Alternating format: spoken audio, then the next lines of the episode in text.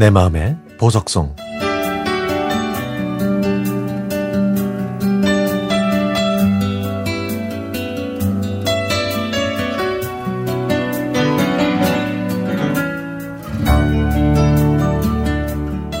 강명희 씨?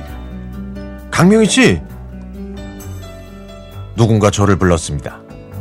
아니, 누군가가 아니라 제가 아는 그 사람이었습니다. 하지만 먼저 그를 알아본 저는 뒤돌아보지 않았습니다. 그럼 몇번 더 제 이름을 부르더니 제가 못 듣는 게 아니라 안 듣고 있다는 걸 알았는지 옆에 있는 사람들과 그냥 지나가더군요. 40여 년 전, 철없는 대학 새내기였던 저는 휴교령 때문에 넘쳐나는 시간을 주체하지 못했습니다. 도서관에서 리포트를 쓰고 남은 시간에는 친구들과 함께 그 지역에서 가장 인기가 많은 음악다방에 자주 가게 됐죠. 한쪽 벽면에는 LP판들이 가득했고요. 전면이 유리로 된 커다란 DJ 박스 안에는 2시간마다 바뀌는 DJ들이 팝송을 틀어주었습니다. 저희는 음악을 신청하면서 누구 신청곡이 제일 먼저 나오는지 내기를 하곤 했는데요. 근데 어느 때부터인가 한 DJ가 제 신청곡을 계속해서 제일 먼저 틀어주는 겁니다. 저희보다 무려 한 10살 정도 많아 보였던 그 DJ는 불량하게 생긴 데다가 무서운 외모를 가지고 있었지만 목소리는 나쁘지 않았고 유머가 있어서 제법 인기가 많았죠. 이후 친구들의 부추김을 받은 저는 그와 눈인사를 하면서 한두 마디 섞는 사이가 됐습니다.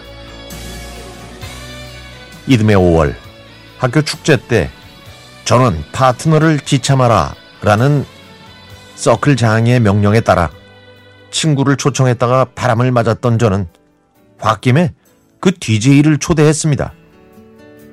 아무 사이도 아니고 그렇게 친하지도 않은 사이였는데 말이죠. 제가 왜 그랬을까요? 지금 생각해보면 아버지의 암 투병과 어려워진 경제 사정으로 자포자기 심정이었던 것 같습니다. 그런데 그가 제 초대에 선뜻 응하더라고요. 자기는 대학 축제가 처음이라면서 최신 유행하는 바지에 장미인지 튤립인지 모를 꽃이 그려진 노란색 실크 셔츠를 입고 제 앞에 나타났습니다. 하, 누가 봐도 건달 같은 옷차림이라 부끄러웠지만 티를 안 내고 학교에 이곳저곳을 친절하게 구경시켜주고 춤도 같이 추었죠. 딱 거기까지였습니다. 그에게는 아무 감정이 없었으니까요. 그래서 다음에도 그 음악다방에 갔는데요. 아니 그 DJ가 저한테 이렇게 얘기하는 거예요. 아유 공부 열심히 해. 어? 그리고 너는 나하고 잘 안 어울려. 아 그는 제가 자기를 좋아한다고 생각했나 봅니다. 순간 에휴 내가 얼마나 형편없어 보였으면 이런 생각이 들어서 곧바로 음악다방을 다른 곳으로 바꿨죠.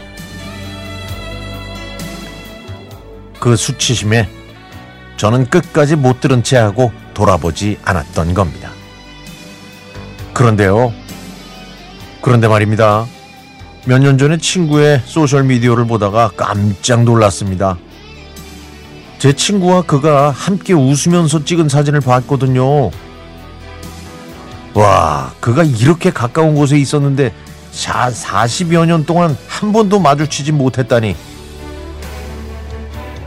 그의 충고 덕분이었는지 저는 지금까지도 공부하는 게 즐겁습니다.